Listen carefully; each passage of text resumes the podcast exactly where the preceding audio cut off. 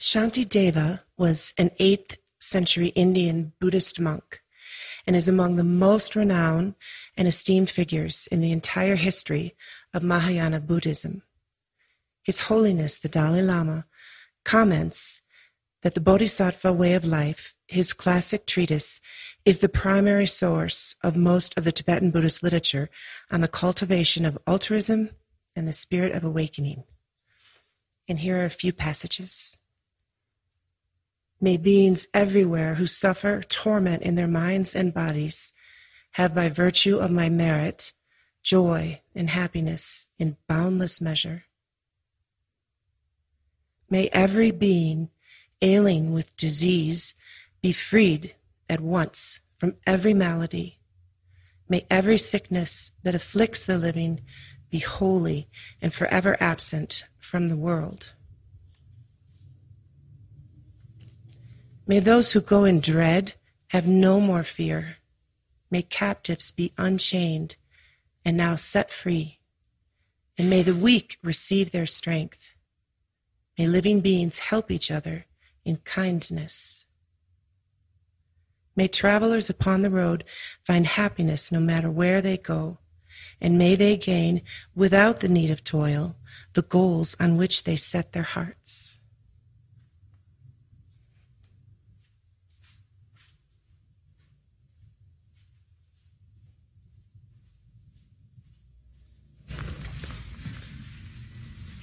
Thank you, Barbara. Good morning. Today I want to talk about happiness. This symbol in the Buddhist religion is the endless knot.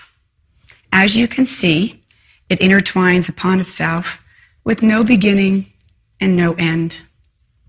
The unbroken and interwoven cord represents love and a connectedness to all things. Furthermore, it represents the balance of pairs, the intertwining of wisdom and compassion, the mutual dependence of the religious doctrine and secular affairs, the union of wisdom and method. It also represents the inseparability of emptiness and dependent arising, the union of wisdom and compassion of enlightenment. Buddhists believe that we are all tied together, that we are all connected it isn't enough to just seek your own happiness or refrain from impeding someone else from seeking their happiness. We need to actively strive to help each other in our search for our own happiness. Perhaps you feel that you don't really have anything in common with the strangers that you're supposed to help along their way to happiness. Well, consider this. As you look around this room, can you spot a single thing that was not made or provided by someone else? Furthermore, think about your home, your life, your food. Was anything made without the help of someone somewhere in the world? Even your own body and the millions of molecules that it is made up from, they came from your mother and father who came from theirs, and so on and so on. This is true for everyone. That in itself is something we all have in common. Our mutual reliance on each other and the fact that we share this amazing planet makes us more interconnected than we realize. The economist Milton Friedman illustrated this, this idea in the context of the economy. Look at this simple pencil. There isn't a single person in the world that could make this pencil by themselves. Sound crazy? Not really. Consider that the wood for this pencil is cedar, which came from the Great Lakes in America. And in order to cut the wood, you need a saw. To make a saw, you need steel. To make steel, you need iron ore. The part in the center, the, call, the part that we call lead, is actually graphite. It was imported from Sri Lanka, mixed with clay and wax. The clay is from southern United States and the wax is from Mexico. And the metal piece, which holds the eraser to the wood, is made of zinc and copper. The zinc is from Canada and the copper is from Chile. The eraser is made from rubber, which came from the rubber tree in the Congo of Africa, mixed with seed oil from Indonesia and pumice from Italy. The wood is painted yellow, which comes from a glossy lacquer made of castor oil, which came from a plant grown in India. It literally took thousands of people to get this pencil made and available to you at your local store. And these thousands of people will probably never know or see each other, yet they are all bound by the unity of working towards a common goal. They don't speak the same language or live in the same environment, yet they are dependent on each other. In this modern era, we often think we are self-sufficient and we think of ourselves as individuals. And we often view ourselves as independent, unique, different, and unbound by the actions and decisions of others. But we couldn't be further from the truth. People have had to rely on other people since the beginning of time. And this holds true for relationships as well as things. If you have a job, it's because someone gave it to you. If you have a family, it's because you found a partner. In short, no one does anything alone. There is not a single thing or person in existence that does not depend on others to exist. Even our thoughts are born of others' thoughts. Without language, there is no thought. Someone had to invent language. It is impossible to exist without being connected to the history of humanity. Buddhists say we are connected to all beings, not just humans. On a scientific level, that is clearly true. We are all made up of different combinations of the same building blocks of life carbon, nitrogen, hydrogen, oxygen. Therefore, we are quite literally all related. Bill Bryson has a wonderful book called A Short History of Nearly Everything, which goes into great scientific detail on that topic.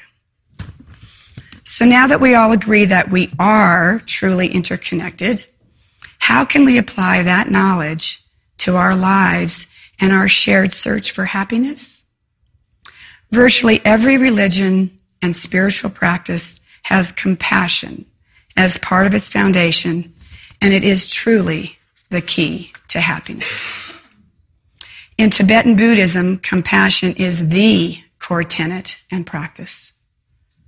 Compassion meditation involves silently repeating certain phrases that express intention to move from judgment to caring, from isolation to connection, from indifference to understanding. Buddhists believe that all beings, and not just humans, have a desire to be happy and deserve to be happy. But what is happiness? For some people, the immediate answer may be wealth, success, beauty, health, but those things are impermanent and fleeting. The Buddhist idea of impermanence says that nothing is forever. You can lose your wealth, health, or success. And those things may bring joy, but joy is not the same as happiness, which must abide regardless of circumstances. It may sound trite, but it is true. Happiness comes from within. Happiness comes from within. And because it does not come from any external thing, it is possible for anyone to attain. Can you think of any one thing or person or situation that unfailingly brings you happiness? Think of all the time and energy you invest concerning the external circumstances and things in your life. Do you spend anywhere near this amount of time and energy on inner activities? How much time do you spend on the spiritual pursuit of such things as prayer, meditation, and reflection? Decide now to try to develop greater happiness and fulfillment through balancing outer activities with inner development. Like happiness, unhappiness does not come from external circumstances either. To demonstrate this, let's recall a year ago when I talked about dependence arising. Here's a quick refresher. Three people are walking in the woods and they come upon a snake. The first person is from New York City and has never seen a snake in the wild before. So he is scared and unsure about the snake. And the second person is an adventurer and has seen many snakes in his travels. And since he's familiar with snakes, he feels nothing when he sees the snake. And the third person is a herpetologist, and she knows immediately that this is a rare specimen that has never been seen in the wild before. And she is so excited and imagines how this discovery will catapult her to the top of her field. So, we have three people in the same place, the same time, and seeing the same snake. Each person believes that the external event, seeing the snake, is the cause of their specific feeling, when it is actually their individual perspective that elicited their feelings about the external event. This misconception of thinking can cause problems. In other words, how you deal with your issues is the issue. In general, we tend to focus on the short term and not think about the long term consequences of our actions. We place entirely too much value on external material circumstances while undervaluing or sometimes ignoring our internal cognitive processes. We sometimes focus on narrow self interest at the expense of a broader worldview. But in order to share happiness and spread it through compassion, you must have it first. And it always starts with gratitude. Here are some things to be grateful for. If you have food in the refrigerator, clothes on your back, a roof over your head, and a place to sleep, you are richer than 75% of the population on this planet. If you own a computer with internet service, you are part of the 1% in the world who does.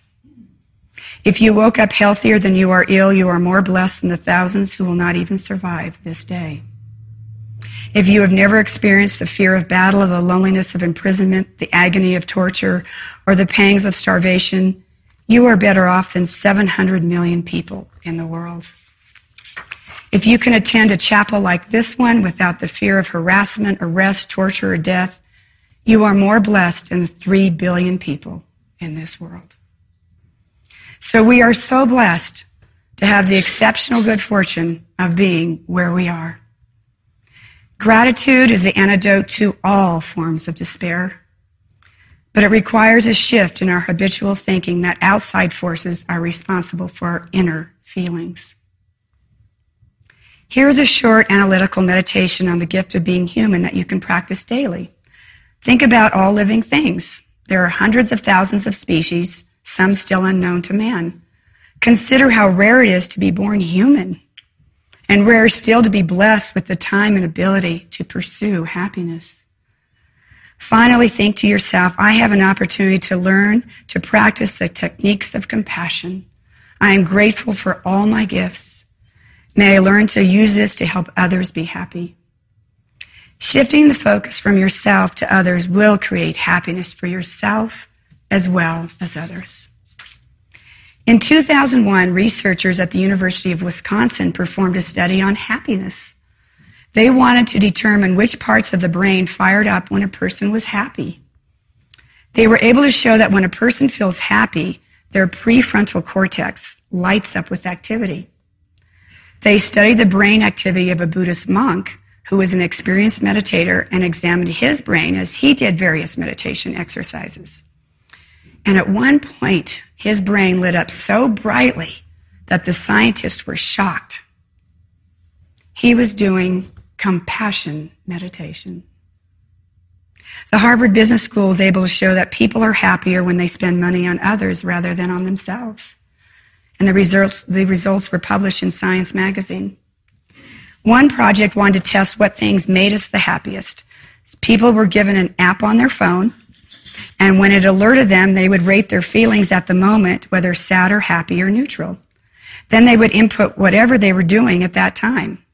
And the data showed that though happiness can be found to some degree when we receive money, gifts, or praise, what made people the happiest was when they were helping others. The evidence is clear. The more we are able to shift our preoccupation from self to others, the happier we will be. We know scientifically that greater happiness comes from love and compassion and helping others. In the Buddhist philosophy, Shantideva defines love as the wish to give others happiness, while compassion is the wish to help free others from suffering. When the Dalai Lama says, my religion is kindness, he is referring to the love and compassion that is the heart of Buddhist philosophy. Shantideva says, whatever joy there is in this world, all comes from desiring others to be happy. And whatever suffering there is in this world, all comes from desiring only myself to be happy. The Dalai Lama said there is nothing about the dynamics of self absorption or worrying about ourselves too much that tends to magnify our suffering. Conversely, when we see it in, uh, in relation to other suffering, we begin to recognize that, relatively speaking, is not all that unbearable. And this enables us to maintain our peace of mind much more easily than if we concentrate on our problems to the exclusion of all else.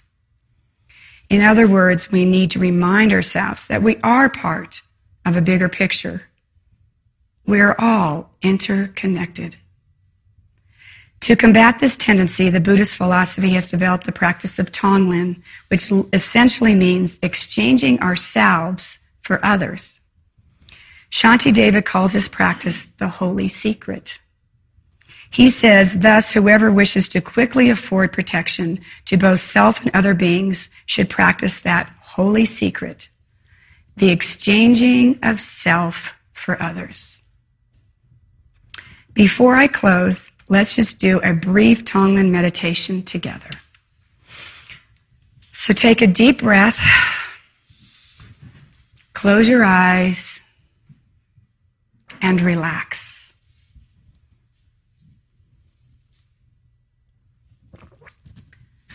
Imagine there are rays of light beaming down on you.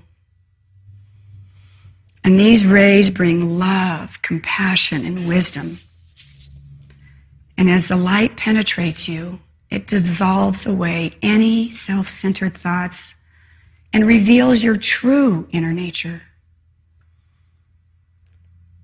Some call it our divine nature or the Holy Spirit. Buddhists call it Buddha nature. Visualize your mind and your heart infused with love and compassion towards all beings. Now visualize on your left hand side an important person for whom you find it easy to experience feelings of love and compassion. This could be your mother, another relative, your mate, partner, a child. And allow yourself to feel this connection. Allow yourself to walk in their shoes and experience their anxiety, stress, fear, or uncertainty they may be feeling. And think to yourself, I wish to free this person from whatever suffering they may be experiencing. And hold that person in your mind as vividly as possible. With your next inhalation, visualize breathing their suffering into your heart, where the deep love you have for them dissolves their suffering away. As you exhale, imagine that you are beaming a brilliant white light toward them, which contains healing love, peace, and positivity. That ends that meditation. This is a practice that you can also apply to difficult people in your life.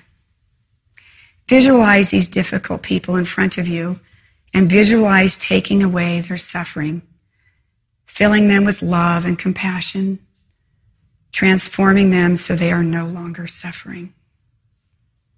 The negative feelings you have toward a difficult person, place, or thing are robbing you of happiness. The only way for you to be happy is if you can let go of the negative feelings you have. Imagine it is possible for you to somehow feel love towards that person, place, or thing if you can do that, your happiness will return. There are endless opportunities to practice love and compassion. The next time you see someone, smile at them. Reflex action will make them smile back. The simple act of smiling releases dopamine, endorphins, and serotonin, which relaxes the body, lowers heart rate and blood pressure. This will fill you both with happiness. Remember, you can change the world with your kindness, forgiveness, love, compassion, and ethics. If you doubt that a small group of people can change the world, let me remind you of a quote by renowned anthropologist Margaret Mead. Never doubt that a small group of thoughtful, committed persons can change the world.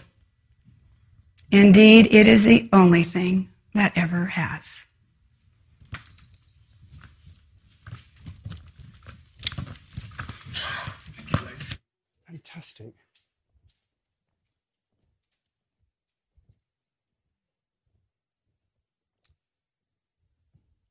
Just going to stay in that mode. We just think it's important for us just to think of others during a service like this. So just maybe with our eyes closed. Let's just think of all those people that Lexi was mentioning, those people who are hungry, being tortured in prison, in war, near death, who are ill, all those who are less fortunate than ourselves.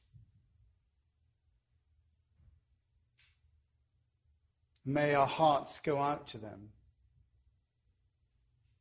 May our love go out to them. We pray for our world, our country, our valley here. And we think of those especially who, in this little community, we're aware of at the moment. We think of Patricia Hill, Will Welsh, Mabel MacDonald, Pat Smith, Molly McCarthy Coman, Barbara Orcutt, Anne Hodges, Tricia Nichols, Soleil Untanara, Lee Boogie, the family of Britt Karlberg, Anne Linley, who lost her daughter to brain cancer, Sharon Wells, and we give thanks uh, for the family of Alice Davis and the birth of her granddaughter. We offer all these people to you, ask your healing power and love to go to them. We pray this in Jesus' name. Amen.